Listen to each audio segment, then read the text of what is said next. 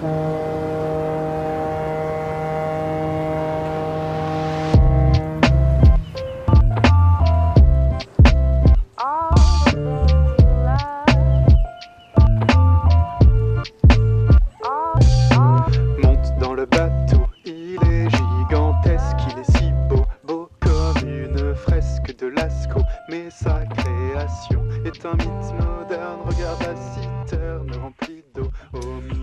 evening, Blazers fans. You are listening to Rose City Colored Glasses, a Portland Trail Blazers podcast. I am your host, Will, and with me, as always, is my co host, Seth. Say hello, Seth. Hey, how's it going, everybody? Um, and tonight, you know, it's been, uh, you know, we had pretty slow news week until, until like what, I don't know, four Two hours ago. Uh, so tonight we're going to go over some of the power ranking stuff, and then there's been just a couple, you know, small things that happened in the league in the last week. Just a trading of all-star point guards. Just no big deal. For the two people not named Will, uh, this evening I am drinking the lovely Rip City Lager from Deschutes Brewery. This is a completely uh, uh, free advertisement, uh, but it is delicious, and I'm a big fan. And hey, Deschutes Brewery, hometown brewery, man. There you go. Yeah, both both Seth and I spent a good deal of our childhoods living in Bend, so Ah, yes, Uh, indeed. so good times. But yeah, that's a nice lager that they made. Yeah, I saw it at the store. I saw it at the store up here in Seattle, and I was like, "Oh yeah!" And like, I don't, you know, I don't drink like full on beer anymore. But I was like, "Oh, maybe I should get one of those and like put it up for old time's sake." And I'm like, "No, no, no." It's just asking it to be like an emergency beer on a bad day. Or yeah, or it'll just sit in my in my fridge until you come over or something like that. So I mean, and then it'll be then it won't be as good because who knows how long it would sit there. So uh tonight let's talk about the Blazers in the news. Uh, Ah, yes. I wish I had a drop for that, but I don't. Um so the Blazers, you know, they made some pretty big moves in the offseason. You know, we got Robert Covington, you know, we got Rodney Hood and Carmelo back. And Derrick Jones, Harry Giles. Yeah, we got we got a uh, a, a a sort of not a completely rebuilt team, but like a retooled team. I think would be a fair way to put it. I still say the getting Enes Kanter and dropping Mario Hezonja. Yes, the Robert Covington and the Derrick Jones Jr. are probably going to come down as the best like moves to make us better. But getting Enes Kanter and getting rid of Mario Hezonja in the same stroke, and I don't mean to pick on the man. He just wasn't that good at basketball. And I think we talked about this last episode Oh yeah, we talked quite a bit uh, about by our, our good a friend bit. Mario, Super but Mario. I'm still going to say, like, Enes Kanter and getting rid of Mario Hezonja. So nice. Yeah, So it- it- to, to use like baseball terminology, terminology, like like your trade, like that gives you whatever Enes Kanter's positive value is on the win chart, um, plus whatever Mario Hezonja's negative value is. Like I think it's a pretty solid, solid Yeah. trade. So, but because all the moves uh, have happened, you know, the the offseason sort of shaking out, we're starting to see the trickle of power rankings, projections, uh, all those, you know, the the hot take articles. Uh, you know, some of them are, you know, the the Pelton one, the ESPN RPM is based on real plus minus, which is just uh it's a good Vegas stat. I would say it's a good Vegas stat. And But stats in basketball are hard, at least the advanced kind of stats that we've grown accustomed to in baseball. Um, they're better than they were. They're totally better than they were. They're, but a lot of the information that you glean in uh, all sports that you base all of these, you know, statistical, uh, what is the word? Uh, metrics. metrics. Thank you. I was just brain freezed on metrics. Uh, they're counting stats, and in baseball, when it's one on one, essentially pitcher versus batter, and we can get into defensive shift and all that. And I'm speaking in massive generalities. That works, but with basketball, and I'm not saying stats can't be done. It, they've got them. They're not going to be as predictive, I think, as stuff in baseball because that guy didn't get that rebound because he boxed out that opposing player, so his teammate got the rebound, and that might be the thing. Uh, my example that I will cite is Marcus Camby from back in the day. Marcus Camby could get rebounds. There's no question that Marcus Camby could get rebounds. But Marcus Camby did this thing, and you only knew it if you watched him a lot, where he did what I called at the time an assisted rebound. The guy got his hands on everything and was able to like deflect it to a teammate almost to a perverse level. Like it, he had to have practiced this, or it just was an innate skill. It's just old guy. It's like this is a guy who's been in the league for you know just like decades, and so he But just knows where the basketballs. What? Oh well, no, no, uh, yeah, he's been in the league for decades at that point, but I can't say I ever saw another player since I came back to the NBA do it as effectively as he did, to where I was I, I sat up and took notice. Yeah, sure, you get a deflection, it goes to your teammate. Everybody has it, but this was like it was on purpose, and he wouldn't be charged. He wouldn't be counted as a rebound, but it happened enough that it would looked intentional and affected the game. The the only other guy that did that is uh Steven Adams Aquaman when uh Russ Westbrook was on that team because he Well, was sort of in charge of making sure that Russ got his triple double every night.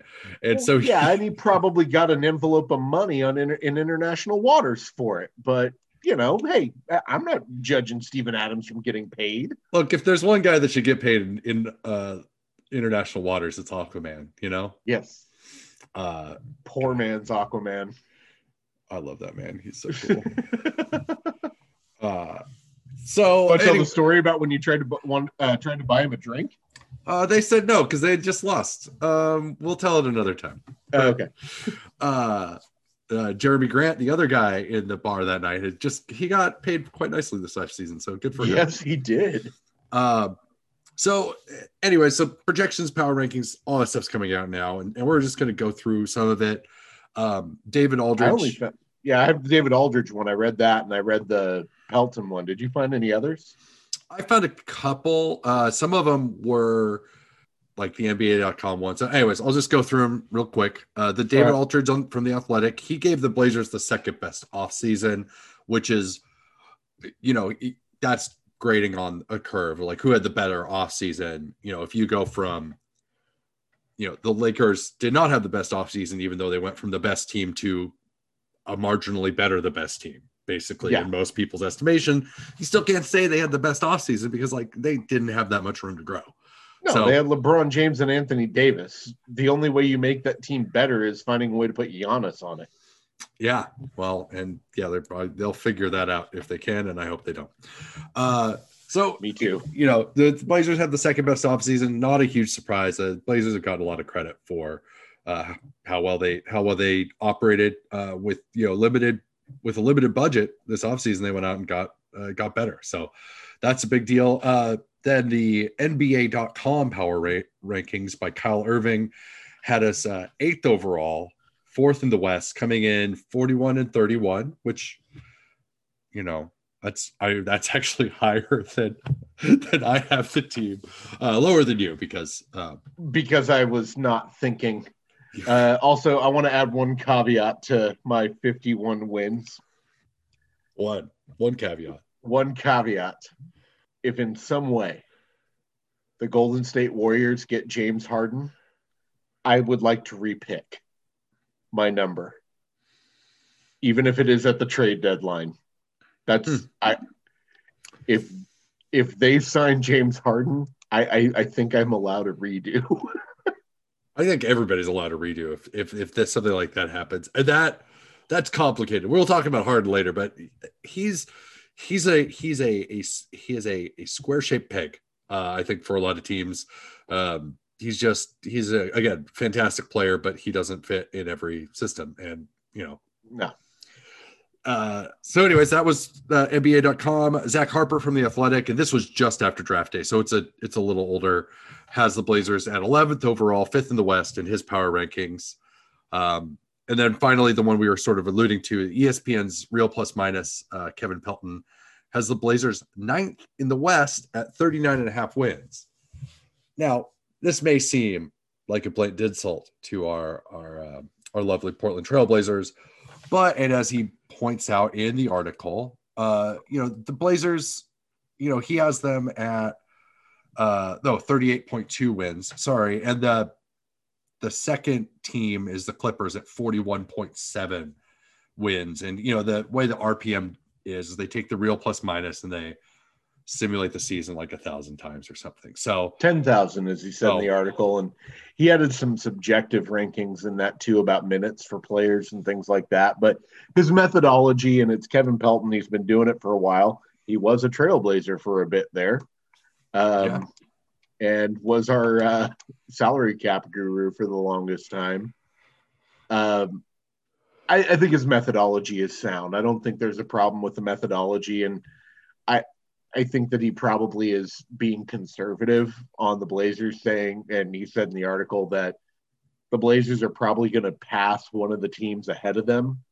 They just don't know which one. I, I think that's pretty conservative. I think they'll probably pass three or four, um, even with my 51 wins and all of that, blah, blah, blah. I, I, I think that uh, where they like NBA.com and Zach Harper have it about right at four or five.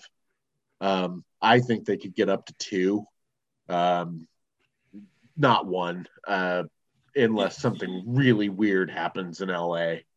yeah, I think that what like key is is finding seeing how everybody looks when they play together and and staying healthy and all that stuff that they just can't you can't put into a projection like this and you know you can't who knows what you know we don't even know like what does the jazz adding derrick favors again do like does that do anything i don't know like I don't know. so i mean the real plus People minus always call them inches on it and get paid to do it. God bless them. Uh, hey we're making a podcast about it so you know we can't Yeah. say, say much bad about it but anyways it's just it's interesting we'll see how it goes you know i think you know well you're uh you're feeling feeling pretty lucky with yours as you you had them with more average you had the blazers with more wins than they the lakers are expected to get uh by rpm yeah, yeah. you should I mean, hey, if uh, things roll in a weird way, uh, I may have been, yeah. I'm going to stand by it because I said it. Like, I'm not going to change what I said and be like, Oh, no, I never good. said that. Uh, you gave me ample times to change it. I didn't. Uh, I have had I've since had some time to reflect on it. Do I think they could still do it? Sure. If I was being objective and betting on it, I'd take the under now. But could they do it? Yeah. Um, that would give them a. I said 51. It's a 72 game season. They go 51 and 21, um, which is a ridiculous rate. And I know it doesn't translate exactly to 82 games, but the Blazers have, uh, in since we've watched, they've won 53 and 54 games. Uh, you know, they won 53. Uh, what last or last season, 2019 or the 18-19 season. yeah Um, that's not outside the realm of possibility that they pull it off. And this is a better roster than that one too. To be fair.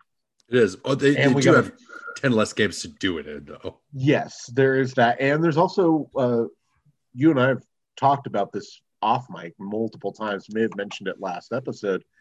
Blazers do have a really good home court advantage, better than a lot of other teams. Like we play really well at home, but there's nobody in the stands. Yeah we'll we'll see how that plays out you know Uh, Yeah, but I, I you can't. the- It could be fine. It could be terrible. I don't know, but there you can't go. Oh, they're going to be a great home team this year. Yeah, but they were also great in the bubble. So like I don't know, who knows? Who knows? We'll, we'll have I mean, what does eight games in the bubble mean? Like, uh, you're I- right, they were. right? What does eight Um, games in the bubble mean? Is a very I mean, the Phoenix Suns didn't lose in the bubble. Yeah, granted, Booker's awesome, uh, but and they now have Chris Paul, which is scary. it's just weird, man. Uh, It's just there weird. were so many moves, and uh, the podcast that you love that I can't stand, spent two hours and 46 minutes talking about all the moves today. There were a lot of moves. There were a lot of moves. Uh, not trying to, you know, throw those guys under the bus or anything. It's just a matter of taste. It was a lot Uh, of moves, and they were was a they were unable to like keep track of them all. Like the I think that this is Round Ball Rock. The title of the podcast was "We don't even know who's on the Pistons anymore," and like I don't Um, know who's on the Pistons. Like I mean, I I think you'd be hard pressed. No, I could have told you it was on the Pistons last season. I mean, Blake Griffin's still on the Pistons, right? That's kind of the only thing I have to hang my hat I on. couldn't tell you if he's healthy or not though, because he's No. he's rarely healthy. I love Blake. I feel like it's so funny, like the guys from that draft and like a draft before that and stuff. I mean, and even Dame and CJ to a lesser extent. I think this is just the whole thing of us getting older. Man, 2010 doesn't seem that long ago. 2009 doesn't seem that long ago. That's when John Wall was drafted, 2010.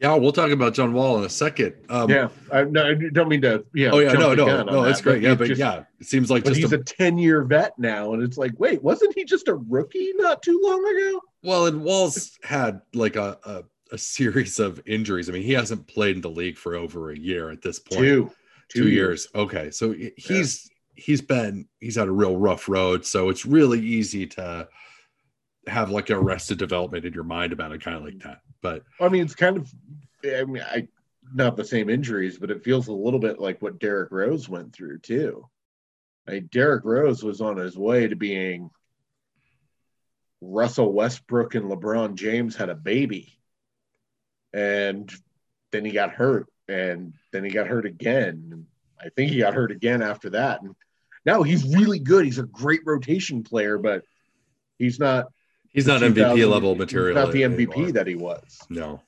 yeah and that sucks because he was really fun to watch Yeah. Um, anyways Yeah. we got off topic I know yeah, that- no, but that's fine. This is a great segue for us to talk about actual games being played. Um, yes by the time that you're listening to this, it's a chance that there's like a week before uh, the Blazer basketball, but Blazer basketball is going to be on television. Uh, Friday, December 11th, they'll have the first preseason game on ESPN uh, against Sacramento. They've got a two different games against Sacramento on Friday and Sunday, December 11th and 13th, and then the next Wednesday and Friday they have two games against Denver. I think that that's the only preseason games. I understand that why they're being limited with this stuff, but you know, then you know, games start you yeah know, just just in a couple of weeks. So it's coming up quick. We're not going to get through any of our slow news day stuff because it just hasn't been available. It's really sad. We were going to talk about trading CJ and things like that. Come on, come on, Yeah. basketball, slow down a little bit. uh, I, I, I we might have to shelve uh the trade cj until january I, you know, it's it's fine. It's just it's one of those we have peek behind the curtain to our our listener, uh, singular for now. Um, one of the things that we have noticed as Blazers fans is you can usually kind of tell what kind of Blazer fan you're talking to by um, whether or not, without being asked, they tell you how much they want to trade CJ within the first 20 minutes of talking to them about the It's- Blazers. they're a very interesting group but they are uh we're, we're thinking of the same person Well, I mean, there was the bartender at the at that one bar that really went Yeah. for it. Do we really- no we were at kingston Oh, Kingston. Yeah, yeah, yeah. kingston uh kingston bar and grill on burnside west burnside in downtown portland Don't know Uh, if they're actually open because COVID, but yeah, I mean, hey, if they are, bar. they're a really fun bar. Try to get takeout from there and try to support local business, all that fun jazz. Um, yeah, he was uh, he was very adamant of trading CJ and uh, just giving the key CJ keys to Anthony Simons. which they tried to do the following year and it did not work out. It did not work out at all, and my boy GTJ came up and was like, "Hey, look, I can play basketball." Um, and so yeah, it's one of those where it, it- in a similar vein, looking in the past, it were the, it was the people that and I talked to this guy at a basketball game wanted to trade Lamarcus because we had JJ. JJ, not JJ Redick. JJ uh, Hickson. JJ Hickson, yeah. I think you were at this game with me, but you weren't. It was when I went out for a uh, break uh, at halftime, and this guy was adamant that we should trade Lamarcus because we had JJ Hickson. Wow. And I, I mean, again, it was one of those. Oh, I'm talking to somebody who, actually, yes, you weren't with me because I was talking to the guy and I was making incredible arguments and sense. Not to pat my, I'm serious. Like I was citing information why this would be a terrible idea. Da da da da da da da. I got back to the seat and I looked at you and I was like, I just had the experience that you have at the time talking to a moderate baseball fan about baseball in that they had this hot take that was just completely wrong. Like completely wrong.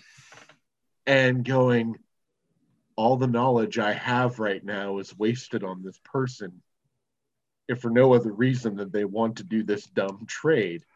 Now if we could have traded lamarcus and got lebron yeah sure fine Right, but don't say it's because JJ J- Hickson. yeah, JJ Hickson, who's out of the league in three years, um, and played in uh, China and then Lebanon. So uh, Yeah.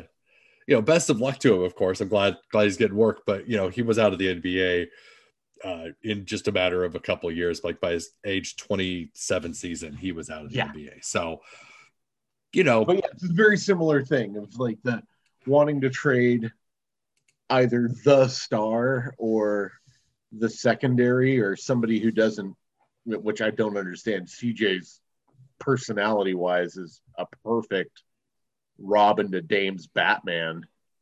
Uh, I mean, honestly, I kind of, I'll kind of give another DC reference.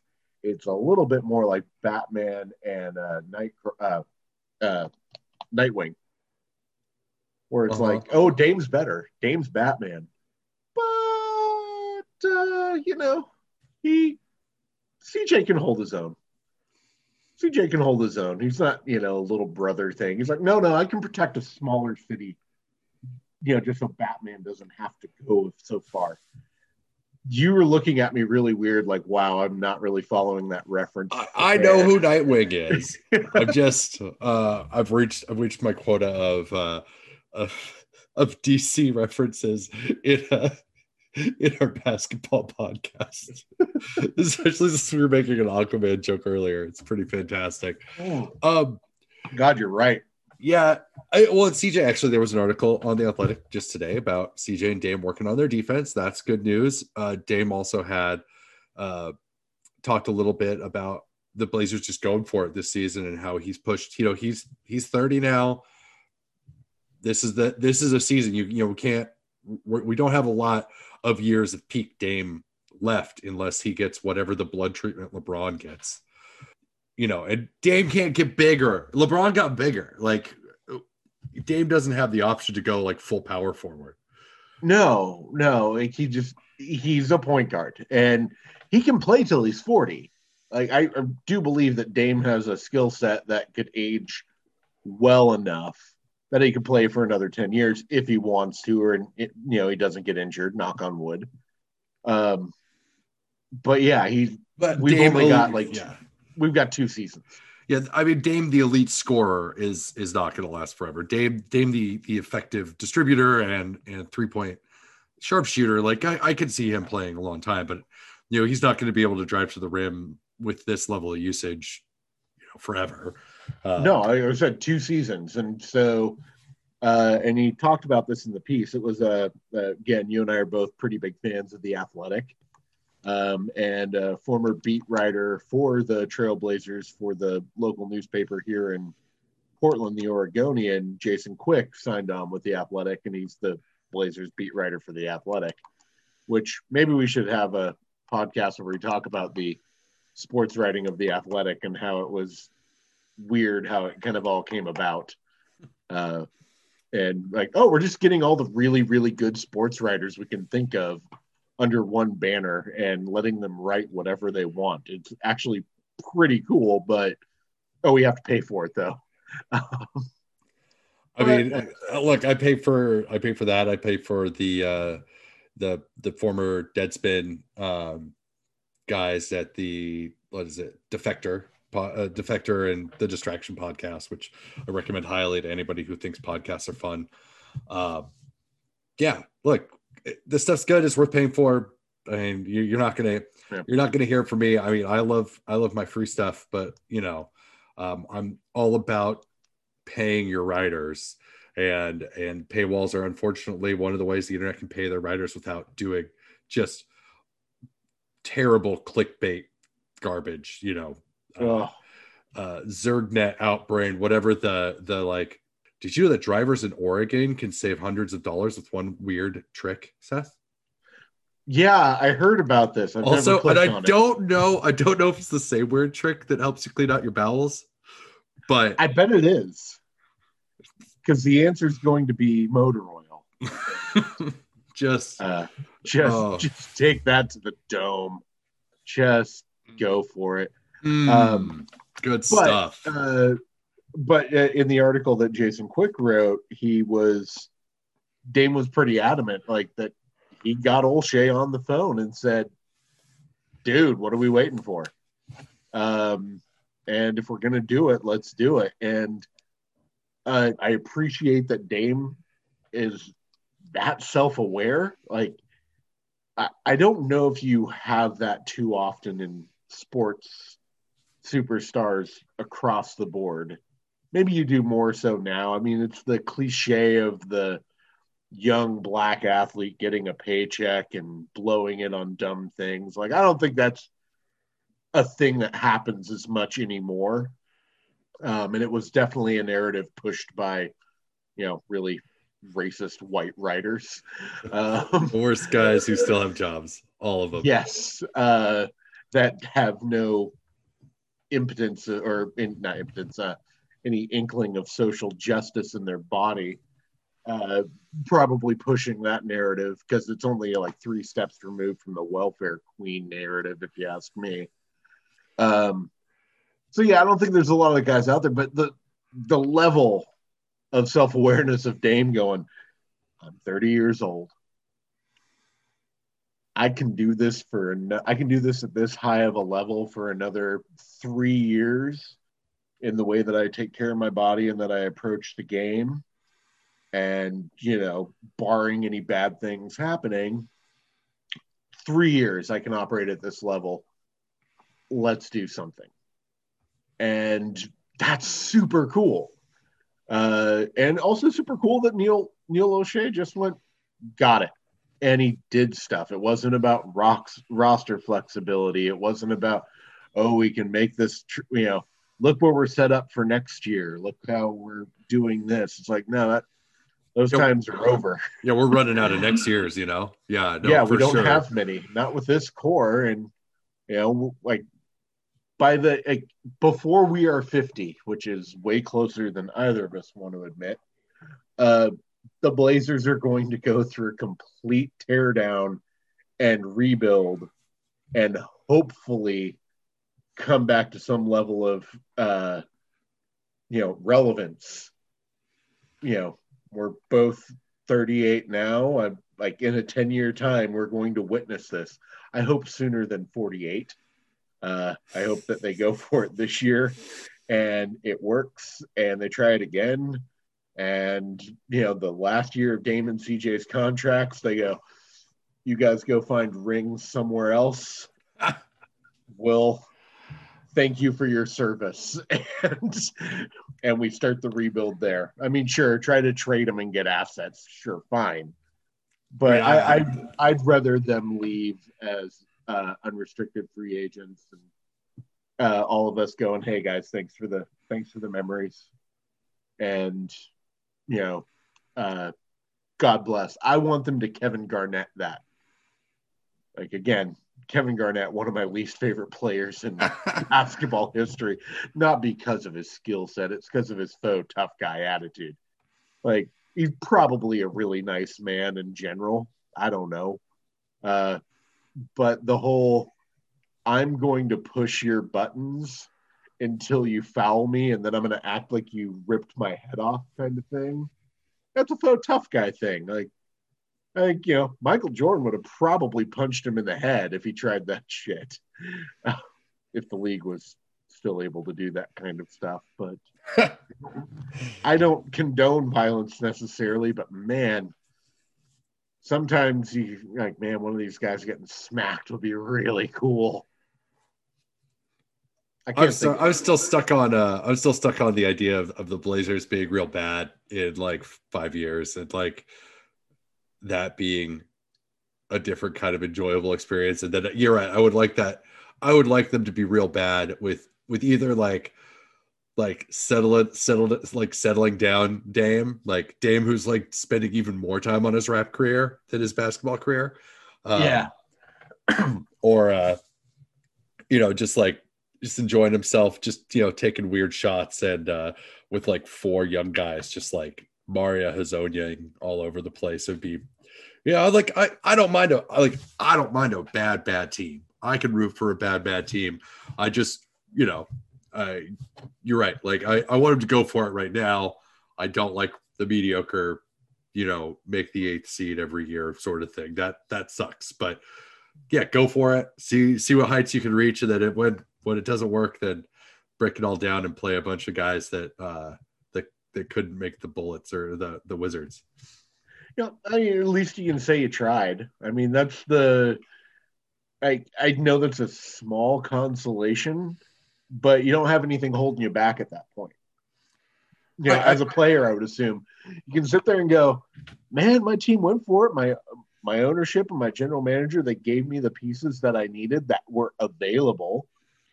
Yeah, would Dame like Giannis on his, on the wing? Sure. Who wouldn't?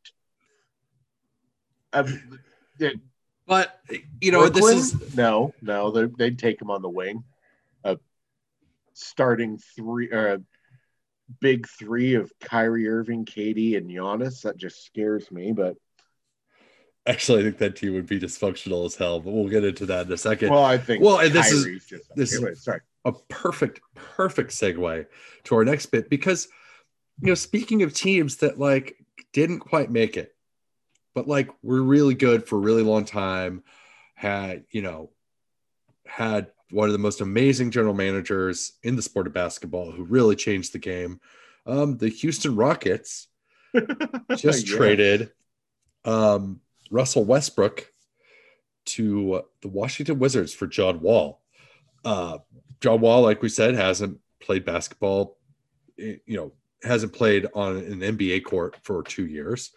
Uh, Westbrook won it out after last year, just one season after the Rockets gave up way too much to trade for him and get rid of Chris Paul, who I'm sorry, I'm like I, am not the biggest Chris Paul fan, but I would like every day, every day I would I would rather have oh. Chris Paul on my team than Russell Westbrook. I'm sorry. I'm a relatively positive Chris Paul as a player. Like his game, I love his game he's a little the way he conducts himself during a game isn't always my favorite.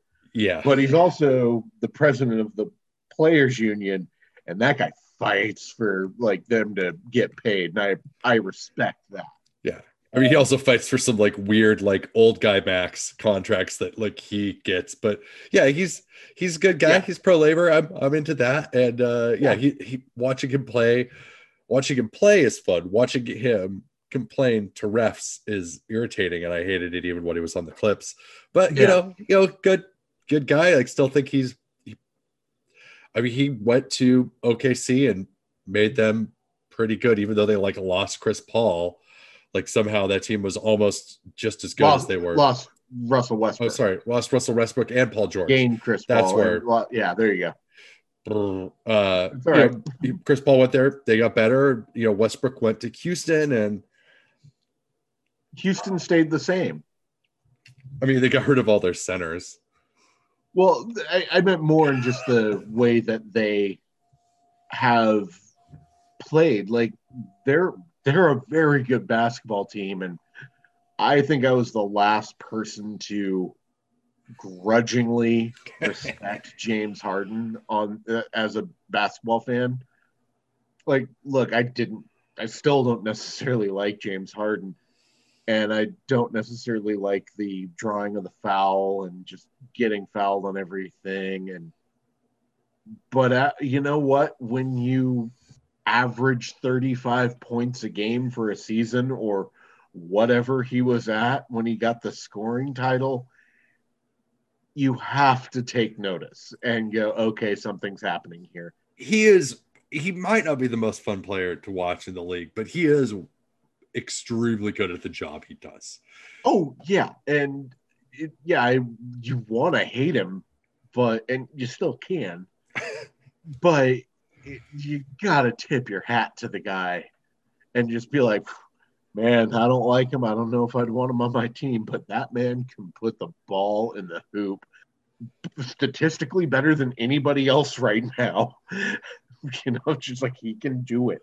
I can't Uh, remember. Was it? It was last. Was it last year, or it might have been the year before? Uh, I think it might have been LeBron's first year in the Lakers. There was the Lakers Rockets game, and there was a scuffle, and uh, Oh yeah, that was when Brandon Ingram uh, took a swing. right. So that was LeBron's Uh, first year. Yeah, uh, Brandon Ingram took a swing. I can't remember he took a swing at, but I remember There was a scuffle. There was a scuffle. He may have tried to take a swing at Chris Paul, and Chris Paul was like, "Young boy, Yeah, I get you your paycheck in negotiations." And I think he did a quick little. Uh, it was a little scuffle there, and then very quickly, James Harden is like over talking to LeBron, like, "I ain't getting into that." Oh, you know, no, James Harden goes to the free throw line to take his technical free throw. Like he's Yeah. just like Yeah. he's just going over. Like he's like, nah, this is this is not the part of the game I'm here for. Like I am here to make my shots.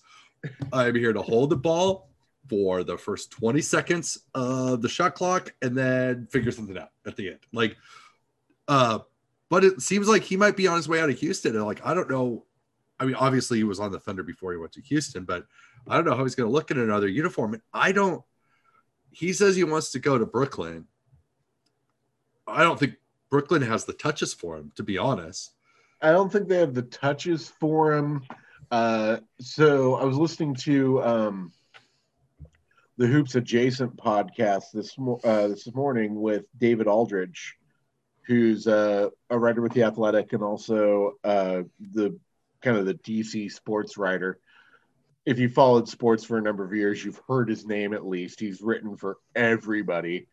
He's I don't know if he's the uh, you know NBA's version of Joe Posnanski, but probably close.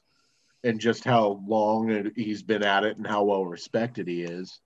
Um, they were talking to the uh, play-by-play guy for the Nets, and somebody pointed out it's like Kyrie couldn't figure out how to share the ball with LeBron. How the hell's he going to do it with James Harden?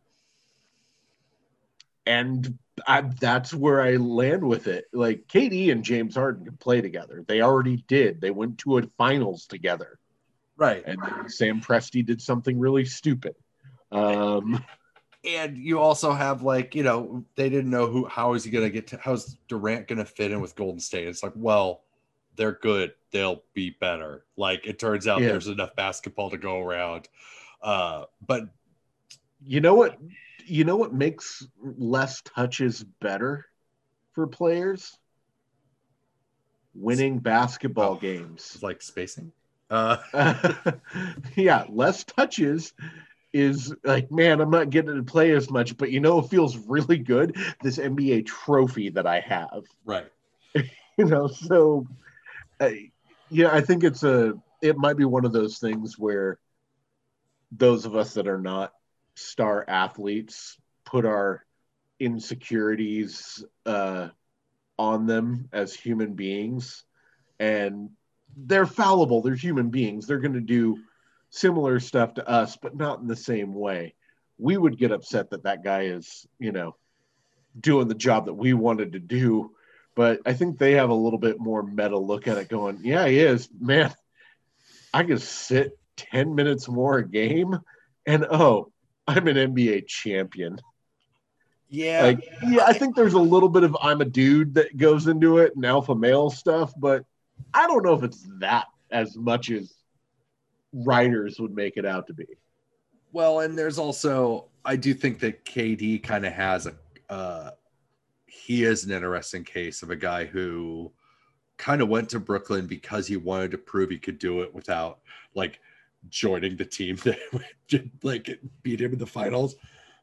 I, I I really don't understand Kevin Durant's mindset um, no, in any way, shape, or form. Um, first of all, I am neither rich nor famous nor good at basketball. Uh, that is Yeah. why I do not have a burner account uh, where I go and name search myself uh, and get into the mentions of someone else. I might have that. Like, look, I'm an anxious dude with you know insecurities. I could plot that could manifest itself that way if I was rich, famous, and good at basketball. But I don't have to worry about that because I am not rich, I am not famous, and I am awful at basketball. So I don't have to worry about any of that stuff. Uh, but yeah, he does seem like he's he he takes stuff pretty personally. Uh, and he uses it for motivation. Like he remembers. Yeah. Like I again, it, it- you know, we have we've had this conversation throughout our sports fandom in every single league. You and I have had the whole like, which player would you want mad at you least kind of you know debate. Um,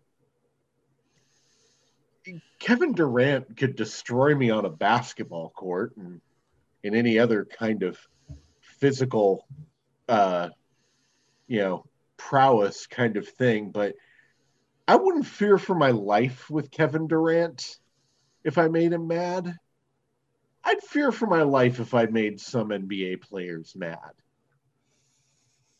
Maybe i'm being naive and that that's fine uh I feel like KD would post about it. yeah, whereas like, look, I'm not the biggest Draymond fan, but I feel if I made Draymond Green mad enough, You'd regret it. You'd regret I'd it. Just say it. it. You'd Like, regret it. Like I'd, I'd regret that. I'd regret that. you don't know. Um, you don't know how the hand of you know the the whatever from on high is going to come down, but like it- it's coming down. Yeah, I mean, look, you know, let's talk. about You know, we can talk about a little bit of NBA history. Do you want to piss Ron Artest off? Ron Artest, who has still to this day maybe my favorite uh, quote, and I'm gonna. It's not verbatim, but it was back in 08 or 08 09 uh, when the Blazers played the Rockets in the playoffs, and uh, Artest was on the Rockets, and Dame dropped 40 on him for the Blazers to win. And Ron Artest, who was one of the best on-ball defenders of that era, said, "Oh yeah, the last guy to score 40 points on me was from high school. It was in high school. He stabbed a guy and he's in prison now. like that. Just, Oh, Metta World Peace. oh, I God love bless Metta. you, buddy. Uh, thank you for. I, I was like, should I call him Ron or should I call him Metta? I haven't world peace. Come on, Oh, look, look. You know what? I appreciate the weirdness of that dude. He's, uh, you know, Malice in the Palace or whatever. Like, sure, he's made some mistakes clearly, but you know what? Oh, yeah. uh fantastic defender fun guy uh and that that like you're right that's one of the best post-game interviews ever Uh, Um, oh, another one that I thought of when they won the title in 2010 when he was with the Lakers. Uh, first off, I don't think I've ever seen anybody so happy to win. Like LeBron was relieved when he won it in Miami and he won it in Cleveland. It was like a I'm, I'm crying kind of relief. Metta World Peace was just like, oh my gosh, I'm so happy to be here thanked his therapist in the post game interview, and it was just amazing.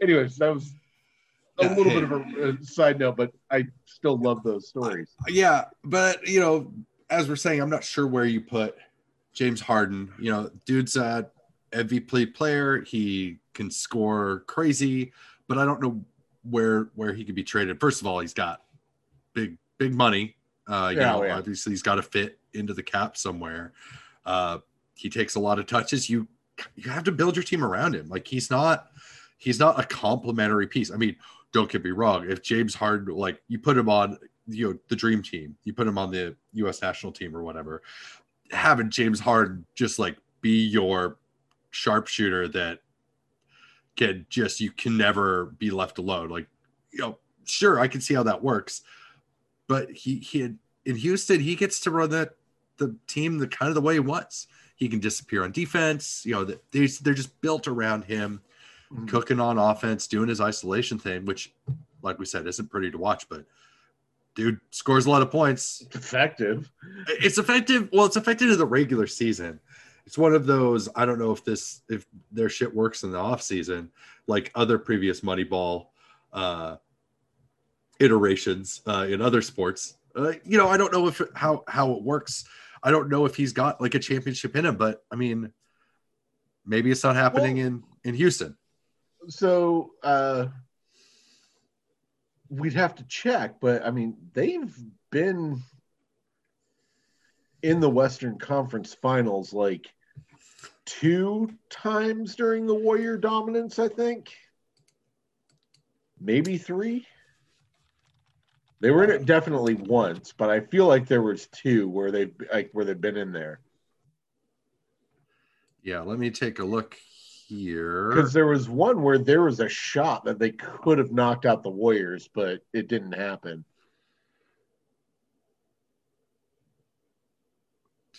Yeah, they've been in there twice in the Harden era in 15 and in 18.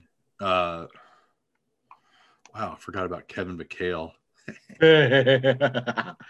Zombie Lurch. Oh man, good old Kevin McHale. Uh, good guy. Uh, yeah. So no, they, they've they've just you know they got run over. You know, we knocked them out of the playoffs. You know, stuff happens. Um, yeah. Yeah, I mean, they also did run up against, you know, one of the best dynasties in recent memory. You know, the Warriors were legit. You know, maybe they will be again. I don't know, but with Clay going down, but the Warriors were very, very, very good. And we haven't seen a team like them since. No, I mean, they went to the finals five years in a row. They won and won three of those. Three out of five. Yeah. Pretty good. Uh, pretty good team. Um, yeah. You know, think it's fair to say they're all right. Um, yeah, they're, they're just that. It sucks for the Rockets that that yeah they just kind of ran into. Uh, you know the great buzz saw that was you know when there's a lineup called the death lineup uh, that you have to face in the playoffs um, and a team that gets better in the playoffs like they the warriors uh, at their best were they were better than anyone else especially when it was playoff time so it just made it, it, made none of the games seem like they mattered for a couple of years. I'm like, oh yeah, I I I'm really sad about all the injuries, of course, because I don't like players getting hurt. But it is fun to see other teams win. Although juggernaut number two with the Lakers isn't exactly my um, idea of a good time. But yeah, you know the the the Steph Warriors have been just inevitability. Uh, uh, the first year it was great like the first year that they won was great. And then not them, but fans uh really started annoying me that were bandwagoning onto the Warriors who had never cared about the Warriors in the past, uh, saying things like, Steph's so much better than LeBron. And it's like, look, I didn't like the decision either. yeah, that was what I was saying at that point. And I know I brought up Leslie. I was like, look, I didn't like what he did either, but the guy is the best basketball player that we have seen since Michael Jordan. Whether or not he's better, I'll leave that for the I'll leave that for history to decide. But yeah, Michael, Kobe, LeBron, like nobody's been even remotely close to those three guys in our lifetime. And Steph's great. Steph is and great. Steph's fantastic. He's an awesome he player. is the best shooter that we have ever seen. But he is not the most dominant basketball player that we have seen throughout the course of our lives and history, really. But yeah. So, anyways, we don't know where Harden's going. I think that's what Yeah. we're gonna say. Is like I don't know where he fits. He is a great player, but I just don't. I, as much as he has changed the game of basketball, like almost single handedly, it's funny to not see a spot that really fits for him um, in today's NBA. So, no, unless he goes to like a small market that has cap space that could do a ton of stuff at the trade deadline by mortgaging first round picks for the next 30 years. Then then you're talking like he's just going to be an albatross, like because like again he's not getting any younger, and again his stuff. Well, I was thinking that they would use those future first round picks to bring in other people Oh, around okay. him. yeah, yeah. Like, Well, you know, okay, can I see a scenario where it goes to the Charlotte Hornets? Uh, well, now they got rid of the Batum contract and uh, have that elongated over the next three years. I don't know. Maybe they have some cap space that they could throw around and future draft picks. And then we have LaMelo and Harden leading an Eastern Conference resurgence in Charlotte. Who knows? Do you think? Uh, because like, do you think Jordan will like that? No. Yeah. I, I honestly I think Jordan's trying to figure out a way to like de-age himself like a movie and get back on a court. Like honestly, like great players don't necessarily make the best coaches or executives. And you know, while I think that Michael Jordan could explain everything that he does, I don't think he could teach it. Yeah, Michael Jordan. When you're that, when you're that guy, uh, it's not simple to do the normal things that normal people do. Yeah. That's And- why and again, you know, He drinks his like tequila in weird khakis or whatever, or jeans. Uh, God bless him. um, so I, I mean, I think that was everything that we were going to that we had slated to talk about tonight. yes. Uh, so we should mention, uh, we mentioned before things to do on slow news days because we are trying to make this a weekly podcast. right. So I came up with an idea to uh, just see how crazy my 51 win thing was, kind of. and this is actually inspired by you, Will, and something that you did uh, many, many years ago. Uh, it was the first year you did fantasy baseball. 2007. 2007. But one of the things you did was there was, it was a three person league. So you guys were, I don't know exactly how you're doing it, but one of the things that you did was you compared your team and everybody else to the 2007 Boston Red Sox, which were like a video game uh, during 2007. And if I remember correctly, the 2007 Boston Red Sox beat all three of your teams, Yeah. like on paper. Which, and, and for for any listener who's like, well, what does that even mean? Like, you, usually you can tell the strength of a a fantasy team by how how many teams are in the league. So, like, we were playing in a three team league, which is as strong as strong as you could possibly get. Like, you can't. I mean, there's going to be two of us in this one, but you don't get much more Technically concent- four. Oh, Technically right. four. you don't get much more concentrated power uh, Yeah. than you do with a team that's like, you know, that that in like a three team league. And yet there was one team in the 30 team league that is the major league, you know, major league baseball that was better than any of our three compartments of like three other teams. Like it's insane. Of best players. right. Uh, and how big were your rosters at that point? They're big enough. I can't, I Yeah. it- it- yeah. lost Uh, to the sands way. of time. Uh, it's all right. Uh, so we're going to actually create a fantasy league, and the smallest league we can make with ESPN is four teams. So I will manage a team.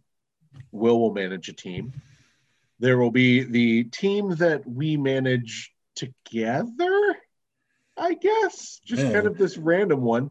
And then the other team will just be the Portland Trailblazers. And we're going to see how the Portland Trailblazers stack up against our fantasy teams. Reason that are things that will happen. No Blazer could be on any of the fantasy teams just by the way that the rules work for ESPN. And also, this is so we don't have to enter things manually. Because uh, I like my wife. You like your wife? Yeah, I also Yeah. I've got two kids and two podcasts to to keep going. I don't know. Yeah. I do while, not have while I might be unemployed, that might not be the same thing next week. So Yeah. Uh, and also, I don't wanna. Um, so we will uh, have this Rose City colored glasses fantasy league to update you about and talk about throughout the course of the season. We'll do the draft off mic because probably be pretty boring to hear us pick players. There are fun ways to do fantasy drafts over a podcast. The one where you draft players for an actual fantasy team is not the fun way of doing it. No, no, no. Uh, so yeah, we're going to do that. So that'll be a little uh, weekly feature that we have throughout the season. And uh, to our two listeners out there, uh, if you have any other ideas for us, we are not above farming ideas uh, at this point. Yeah, Uh, no, for sure. Just uh, give us an email at our email at rosecityglasses at gmail.com. yes.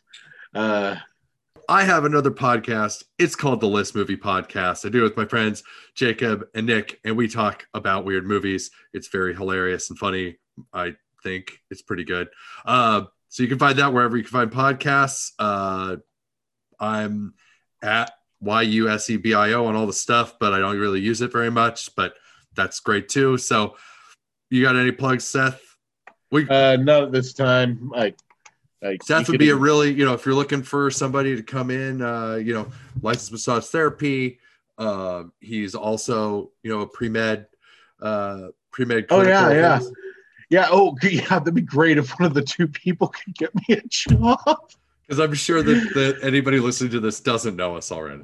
Yeah. Nobody's- the. Nobody's finding this on accident. Uh, all right. Uh, yeah. Let's let's be honest. Those two downloads, it's Nick and Jacob. Right, Well, one of them's me. One of them's probably Nick. Yeah. Well, you said there were three, right? Yeah. I mean, yeah, but I also listen to it in my browser, so there could be two for me. I, Oh, okay. let's. I was gonna say like You Nick should feel free to listen to it. Yeah.